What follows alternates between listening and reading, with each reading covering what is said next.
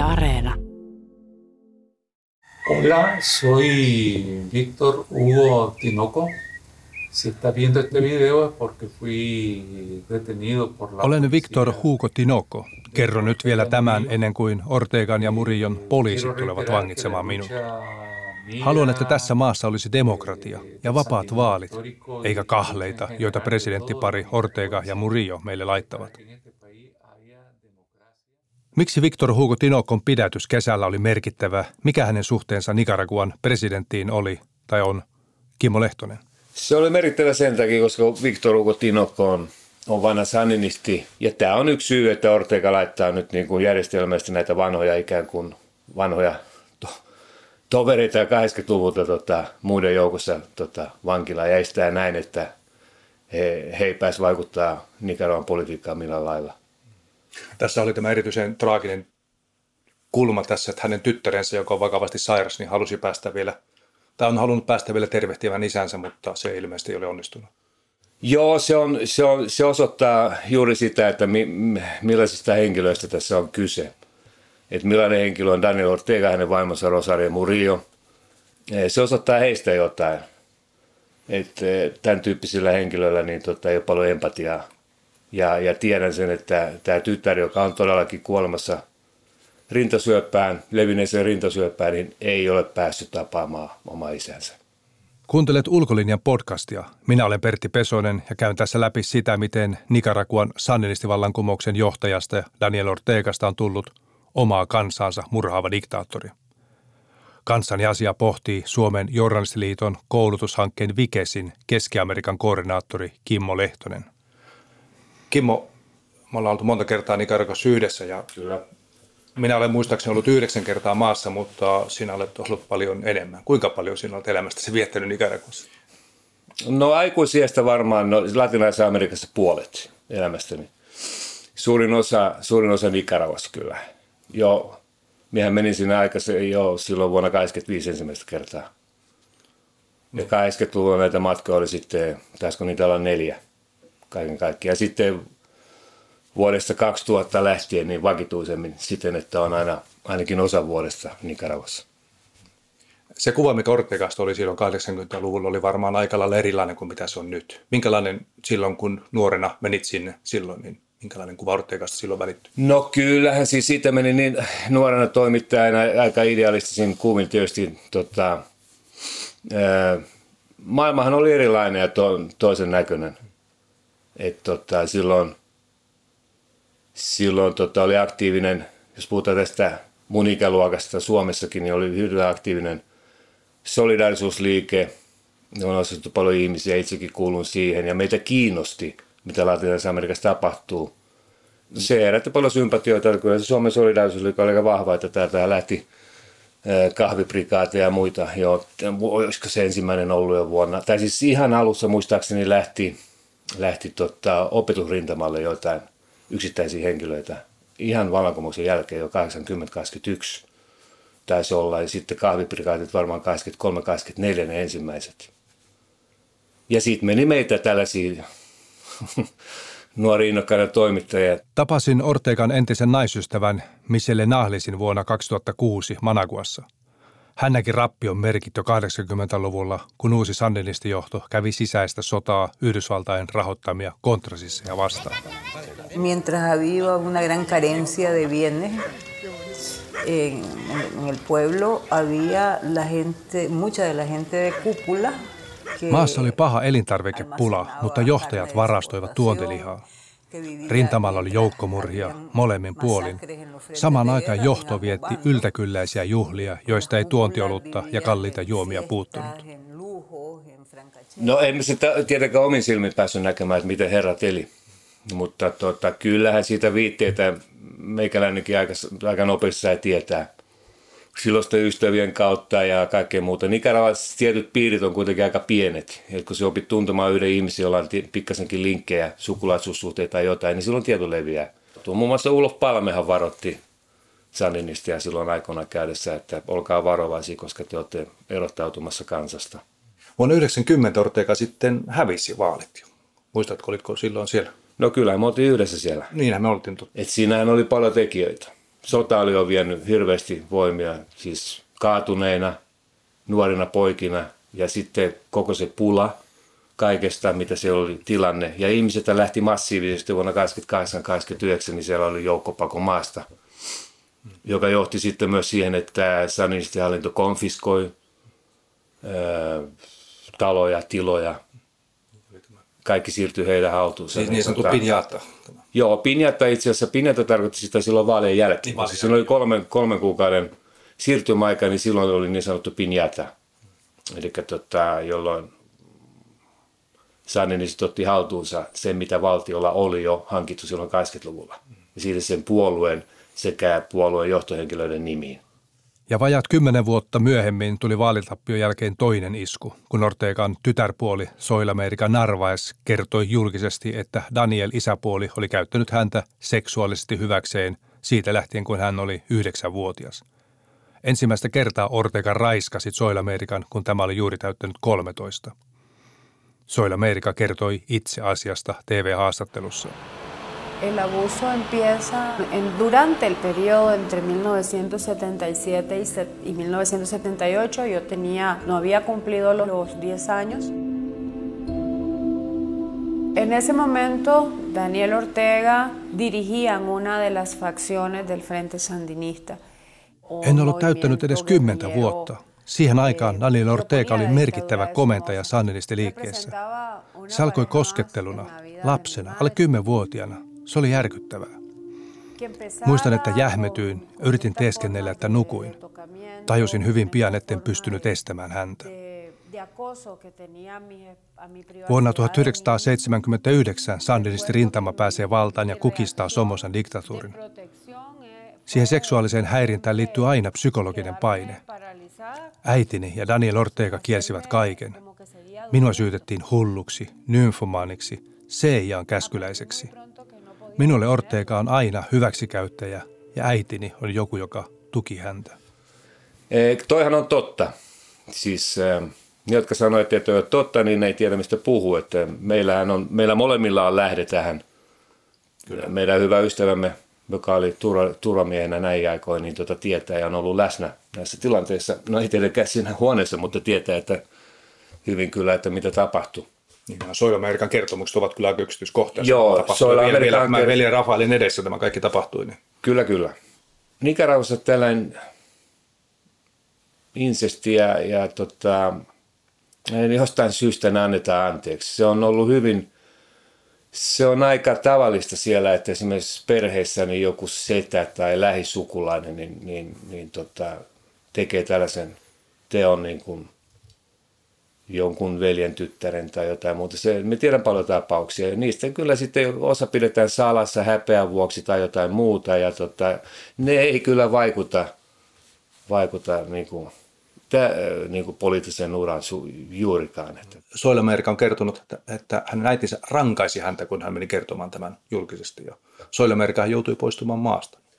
Joo, me muistan tämän, koska olin itse paikalla Managuassa ja se tuli suorana lähetyksenä televisiossa tämä Rosario, Rosario Murion liike. Eli Rosario, ja heillähän on, Rosario Murion on kahdeksan lasta. Seitsemän niistä on Danielin kanssa, sitten on Soil Amerika. Ja nämä kaikki muut lapset olisi tuotu siihen studioon puolustamaan äitiään, että äiti puhuu ja, ja, ja, tota, että, ja viestihän oli se, että Soila Amerika valehtelee.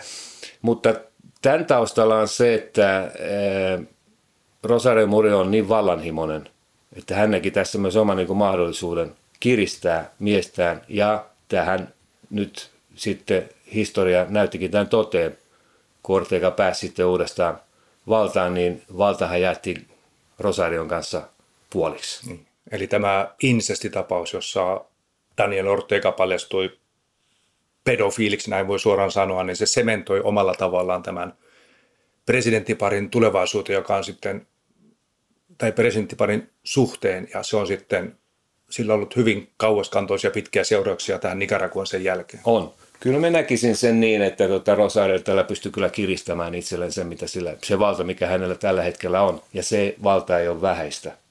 Ortega joutui silloin 90, vuonna 90 oppositioon, mutta hän palasi valtaan 2006 vaaleissa. Taidettiin taas jälleen Taas jälleen kerran oltiin. Kyllä. Joo. Oliko Ortega oppinut siinä mitään tästä, että miten pitää vaalit hoitaa, että tämä ei toistu, mitä tapahtui vuonna 90? Joo, Ortega oli oppinut. Siis eh, vuoden 90 jälkeen, joka oli siis shokki Ortegalle ja kaikille muillekin varmaan komentajille. Siis Nicaragua johdettiin 80-luvulla niin, että oli olemassa kyllä parlamentti, mutta käytännössä maatahan johti yhdeksän komentajaa, vallankumouskomentajaa ja tota, keskitetysti, tälle eh, hyvin vertikaalisesti, sotilaallisesti. Ja sandinistipuolue on aina ollut vertikaalinen. Eh, Et puoluedemokratia tai joku tällainen tämän tyyppinen, miten meikäläiset sen tuntee täällä, niin se ei ole koskaan ollut olemassa. Sitä ei ole koskaan ollut olemassa missään sandinistisessa liikkeessä. Sitten mentiin eteenpäin, niin vuonna 2008, pari vuotta sen jälkeen, siellä oli paikallisvaalit ja no, jostain syystä me oltiin taas samaan aikaan. Niinhän me oltiin jo. Ja se ilmeisesti, se 2006 ilmeisesti oli edelleen vielä vaalit, jossa suurin piirtein lasketut äänet vastasi jollain tavalla niitä, mitä oli annettu, mutta 2008 mentiin jo ihan muille. Siellä löytyi vaaleurnia kaatopaikoilta ja vaikka mitä, ja ei vastannut ollenkaan oven suukyselyä vaalitulos. Et siinä ilmeisesti jo tehtiin tämmöinen vaalihuijauksen kenraaliharjoitus. kyllä varmaan tehtiin, tai siis tehtiin kyllä, koska eihän niitä siis, lopullisia tuloksia ei, ei koskaan saatu. Esimerkiksi oli niin kuin, no yksi esimerkki vaan siitä, esimerkiksi Sergio Ramirez, entinen varapresidentti 80-luvulta, niin tota, joka äänesti Managuassa, niin tota, hän ei koskaan nähnyt sitä omaa äänestystulostaan siinä vaalipiirissä, missä hän oli. Niitä ei koskaan julkistettu. Et se äänten laskenta, kun sitä seurattiin silloin, niin tota, sehän keskeytettiin tiettyyn, tiettyyn prosenttimäärään asti. Ja sen jälkeen niin kuin kaikki häipys, häipys, häipyi niin kuin taivaan tuuliin. Et tota, eh, kaikki äänimääriä niin kuin monilta alueilta niin ei koskaan laskettu loppuun asti. Et sehän oli selvä vaalivilppi kaikilla mittareilla mitattuna. Ja tänään nyt sanon kaikki kansainväliset tarkkailijatkin, joita silloin vielä oli. Silloin siitä jäätiin aika lailla housut kintuissa kiinni, ne näytöt sitä vilpeistä olivat ilmeisiä, mutta 2011, jolloin jo taas me oltiin yhtä aikaa siellä, niin tuota, tuota, tuota, silloin muistan, että jotta sai jonkun tietyn määrä enemmistön, niin piti saada vähintään 60 prosenttia äänistä Ortegaan, ja, ja kappas hän saikin sen. Niin. Joo. Oliko ne enää mitkään vaalit? Ei, kyllähän se muuttui sitten aika naurettavaksi jo. Että tota, mutta tietysti, koska oppositio on, ö, oli jo siinä vaiheessa käytännössä niin kuin lyöty todella hajalle ja kaikkea muuta, niin tota, se on tietysti niin, vaalit alkaa olla jo, kun, kun maa ajautuu aika selkeästi tuollaiselle totali- totalitarismin tielle, autoritaarisuuden tielle, ja siinä käytetään kaikkia mahdollisia keinoja, niin tota, silloinhan vaalit muuttuu aika merkityksettömiksi koska todellakin voidaan tehdä sitä. Ja noissa vaaleissa, sinnehän ei hyväksytty enää tarkkailijoita yhtään mitään. Sinne tuli tarkkailijoita Albamaista, joka tarkoittaa sitä, että oli venezuelalaisia ja bolivialaisia eh, tota, hengenheimolaisia. Ja heidän, heidän niin tarkkailunsa tässä olisi pitänyt luottaa. Et sehän on aika naurettavaa sitten. Niinpä. Muistan silloin oppositio yritti vielä osoittaa vähän mieltään ja sitten tämä Ortegan kaarti määräsi nämä niin sanotut turpat, tämmöiset hulikaanit mielenosoittajien kimppuun. Muistan, että sinuakin heitettiin kivellä päähän siellä. Niin, joo. Kivi tai putki osu siinä. kolahti. Yhdessä hässäkässä, joo. Joo. Et se oli silloin, oli jo, harjoiteltiin myös tätä, tavallaan tätä, että otetaan myös kadut haltuun ja ei jätetä enää tilaa oppositiolle. Mutta se- Joo. Silloin se alkoi, joo, se on totta. Et silloin alkoi just se, että tota, sit viedään niin kuin, tavallaan tila oppositiolta, olivat he sitten opiskelijoita tai ketä tahansa, niin ei anneta enää tilaa. Pieninkään, niin kuin kymmenen ihmisen pieni mielenosoitus, sekin pitää niin kuin, ää, Nujertaa. nujertaa. Ja tota, laitetaan, ne oli silloin vielä siinä vaiheessa, nehän oli näitä mm, sanninistin nuoria, sanninistin tavallaan nuorisoliittoon kuuluvia, joita, jotka, jotka tota, on ollut pitkälle sitten, niin kuin se osasto on annettu just nimenomaan eh, Chayo Murillon, eli Rosario Murillon niin kuin käsiin. Ja, ja heitä kutsutaankin niin kuin Rosarion lapsiksi Valkoiset paidat. Ja valkoiset paidat, joo, ja niissä on ne logot ja, ja muuta, mutta et se on mun käsittääkseni näin, että tota, se on aika pitkälle Rosario johtamaan toimintaa. No 2018 sitten nuoriso osoitti taas mieltään, niin sitten ei enää heitelty vain kivillä, vaan tuli muutakin. Minkälaiset nämä 2018 tapahtumat Nicaraguassa oli? Ne on sellaisia tapahtumia, jotka vetää kaikki hiljaiseksi, koska mulla on paljon vanhoja saninisti-ystäviä, jotka osallistuivat 80-luvulla hallintoon ja kaikkea muuta ja, ja ovat olleet sodassa ja muuta, mutta se, että, että tota, annetaan käsky, kun ihmiset eh, ja opiskelijat, nuoret, lapset lähtee kadulle vaatimaan muutosta, niin annetaan käsky, että heitä saa tappaa ampumalla tai laitetaan tarkkaampujat stadionin katolle ja sieltä ammutaan vajan kilometrin päästä suoraan päähän, niin tota, sellaista oli vaikea ymmärtää kenenkään. Siellähän hyökättiin kirkkoon, jossa oli Joo, kyllä. Yksi kollega oli siellä sisällä ja säilyi hengissä. Tuota, siinäkin kuoli sitä kolme opiskelijaa. Me katsoin sitä itse livenä. Se pystyi lähettämään sieltä live-kuvaa sisältä kirkosta. Kaikkea tällaista tapahtui. Ja kaiken kaikkiaan niin, no, kuva traaginen, traaginen niin kuin, ensimmäinen, ensimmäinen, suurin piirtein ensimmäinen nuori, joka, joka, joka kuoli, niin oli tällainen hän, nuori poika, 16-vuotias Alvaro Conrado, joka oli viemässä näille opiskelijanuorille, oli sellaiset barrikaadit rakennettu yliopiston, yliopiston siihen tielle, tielle, niin Alvaro oli viemässä heille vettä. Niin tarkka ampuja ampui sitten kaulaan. Ja Alvaro kuoli sitten matkalla sairaalaan. Että Alvarosta tuli tällainen symboli symboli koko tälle kansannousu. Me kutsun sitä kansannousuksi, koska sitä se oli. Koska tästä seurasi myös sitten, sitten tota, toukokuun viime, 30. päivä seurasi sitten tämä niin tuon iso marssi, jossa oli kymmeniä tuhansia, eli satoja tuhansia ihmisiä. On vaikea tietää lukua. Se oli massiivinen jossa sitten, sitten alkoi myös tämä isompi tappaminen. Et sitä oli jo pikkasen niin kuin aikaisemmin, mutta sitten tähän sitten Ortega keskittyi, keskittyi tota enemmän, enemmän tätä sotilaallista niin kuin toimintaa. Ja siinä kaiken kaikkiaan sitten noin puolentoista kuukauden aikana niin 328 ihmistä sai surmansa. Ja, ja tarkka luku itse asiassa voi olla aika enemmän, koska ihmisiä on kadoksissa, että silloin on se ehkä 500. Niin, että heitä ei tiedetä missä Ei tiedetä, jo äidit on eh, ilmoittanut vaan, että lapset on kateessa. Kumpi antoi käskyn? tappaa satoja oman kansan nuoria. Entinen varaulkoministeri Varrak Janski, muista, että tapasitko itse koskaan Varrak Janskia, mutta hän vastasi niin kuin eh, kansainvälisestä yhteistyöstä ja, ja esimerkiksi Suomen lähetystön kanssa oli niin kuin tekemissä. Ja, niin Varrak Janski on myös maapaassa Kostarikassa, josta antoi haastattelu, että käskyn oli antanut Ortega. Yksiselitteisesti oli Ortega. Yksiselitteisesti Ortega. Tämä Saninisti vallankumous, sehän oli 70-luvulla nämä sandinist oli nuoria, jotka nousivat diktatuuria vastaan, niin että millä tavalla Ortega nyt näkee nämä oman kansansa nuoret? Mikä siinä on se ollut se, jos vaikea tietenkin mennä Ortegaan pään sisään, että mitä sillä tapahtuu, mikä saa tuolla se vanha vallankumouksellisi, joka on tällaista nuorisokapinaa johtanut, niin määräämään siihen, että tapetaan nämä, jotka nyt lähtevät kadulta? Hyvä kysymys.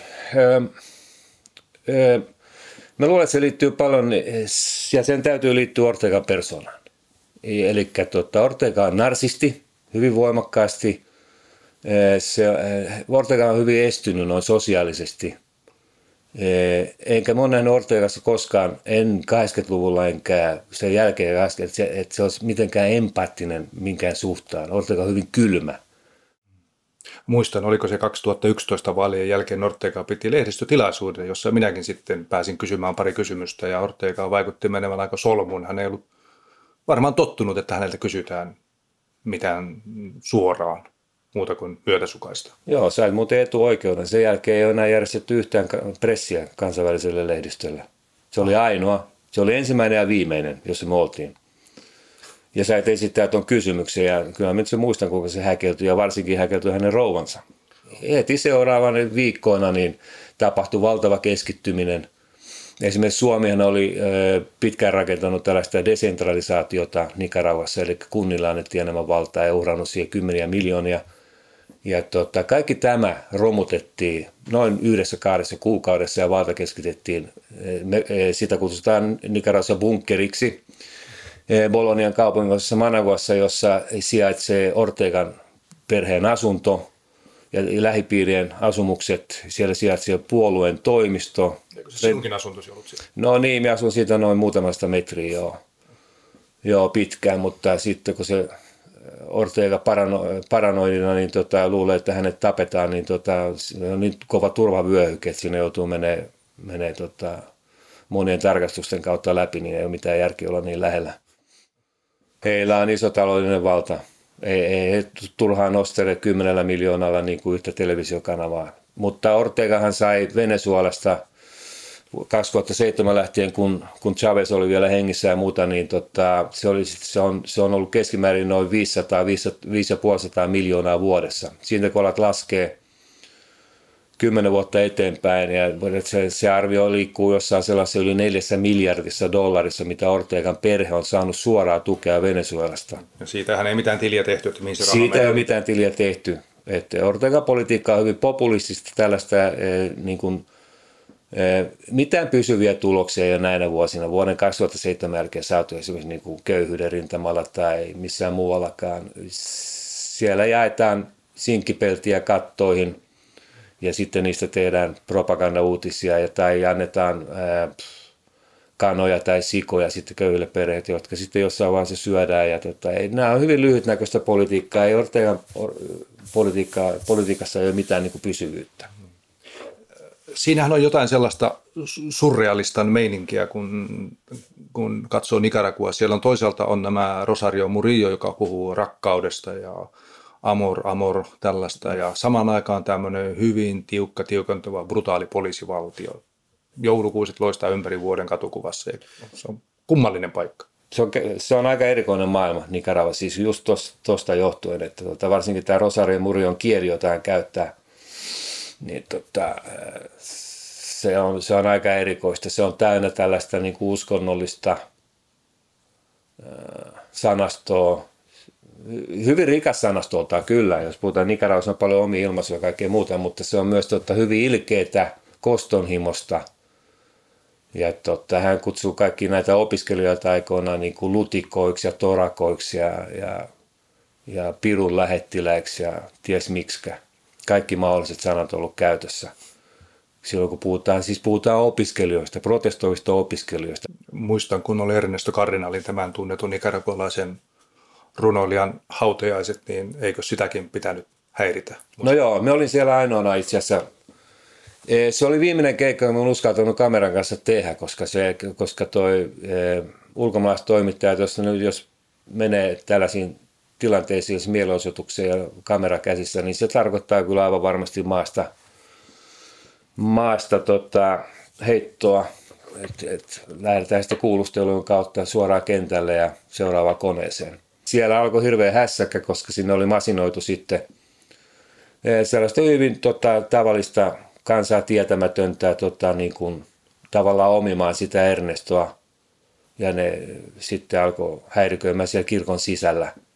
Ja sitten muutamia toimit, toimittajat oli siinä sitten erityisenä kohteena, sitten väkivallan kohteena. Ja, tota, kaksi vietiin sairaalaan ja, ja muun muassa CNN toimittajat vietiin vietiin kamerat, Mariolta vietiin kamerat ja tota, parilta muulta myös. Mutta itse selvisin sieltä sitten vähän kautta rantaa sieltä kirkon seinämien kautta tota, pääsin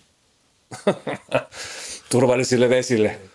Mutta itse oikeutettuja kulttuurin tekijöitä oli Ernesto Cardinal ja monet muut isommat tähdet, joita Nicarassa oli aika paljon.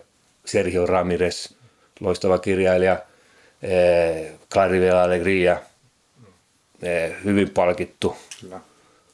runoilija ja kaikkea muuta. Kaikki nämä ihmiset oli siellä, jotka halusivat viedä, niin kuin laittaa kuntoon Nicaraguan kulttuurielämää ja kulttuuriministeriä ja kaikkea muuta. Rosario oli aina vastaan tätä ja hän halusi itse johtaa kaikkea. Ja silloin hän otti niin kuin Erneston kanssa yhteen ja tota, se, se riitä niin kuin jatkoi Erneston kuolemaan asti. Ja viimeinen loukkaus vielä hautajaisissa. Viimeinen loukkaus vielä loukata. Se arkku tavallaan odotettiin varastaa sieltä, sieltä tota, kirkosta. Mitä siellä tapahtuu nyt? Nyt tapahtuu sitä, että pidätykset jatkuu. Tällä hetkellä kaikki oppositiopoliitikot on pidätetty.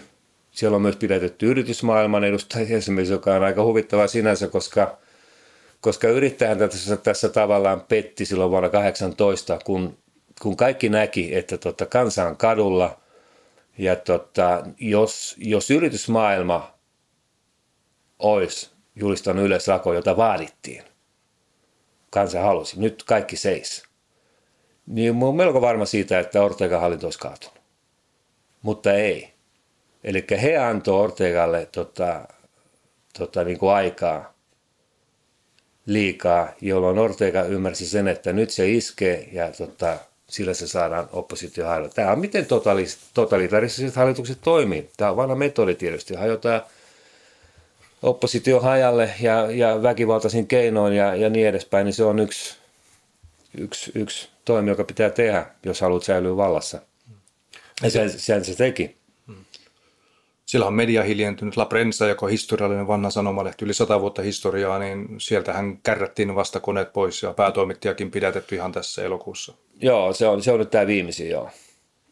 Sieltä lähti ja nyt sieltä on osa toimittajia ja sitten joutui, kuulin just pari päivää sitten, että on mennyt, mennyt Kostarikasta rajan yli laittomasti, koska laillisesti ei pääse. No miten nämä tällaiset vanhat taistelutoverit, kuten tämä Victor Hugo Tinokko, mistä puhumme alussa, Dora Maria Telles, mitä, mitä heille kuuluu? Ei kukaan tiedä. Ei, ei kukaan tiedä. Niin kuin tämä tytärkään ei pääse tapaamaan isänsä hyvästelläkseen ennen omaa kuolemansa, niin, niin tota, ei, ei, sukulaiset ei saa, olla yht, ei, saa pitää yhteyttä vankeihin ja ää, ei pääse käymään. Ei ole puheluita. Ei, kukaan ei tiedä. Missä ei tiedetä on? mitään muuta kuin, no oletettavasti on tota Chipotlessa, joka on yksi kuuluisa vankila siinä Managuan keskustassa, jossa pidätetään ja niin siellä myös. Ja nyt kidutetaan ja se tiedetään. Tässä on munkin lähiystäväpiirissä tapahtunut kidutusta. Että tämä on tosiasia, joka me nyt tiedetään, että tota, on menty näin pitkälle. Ei ne ole ainoastaan kuulustelua, vaan siellä käytetään ihan perinteisiä kidutusmenetelmiä. Olet kuunnellut Ulkolinjan podcastia.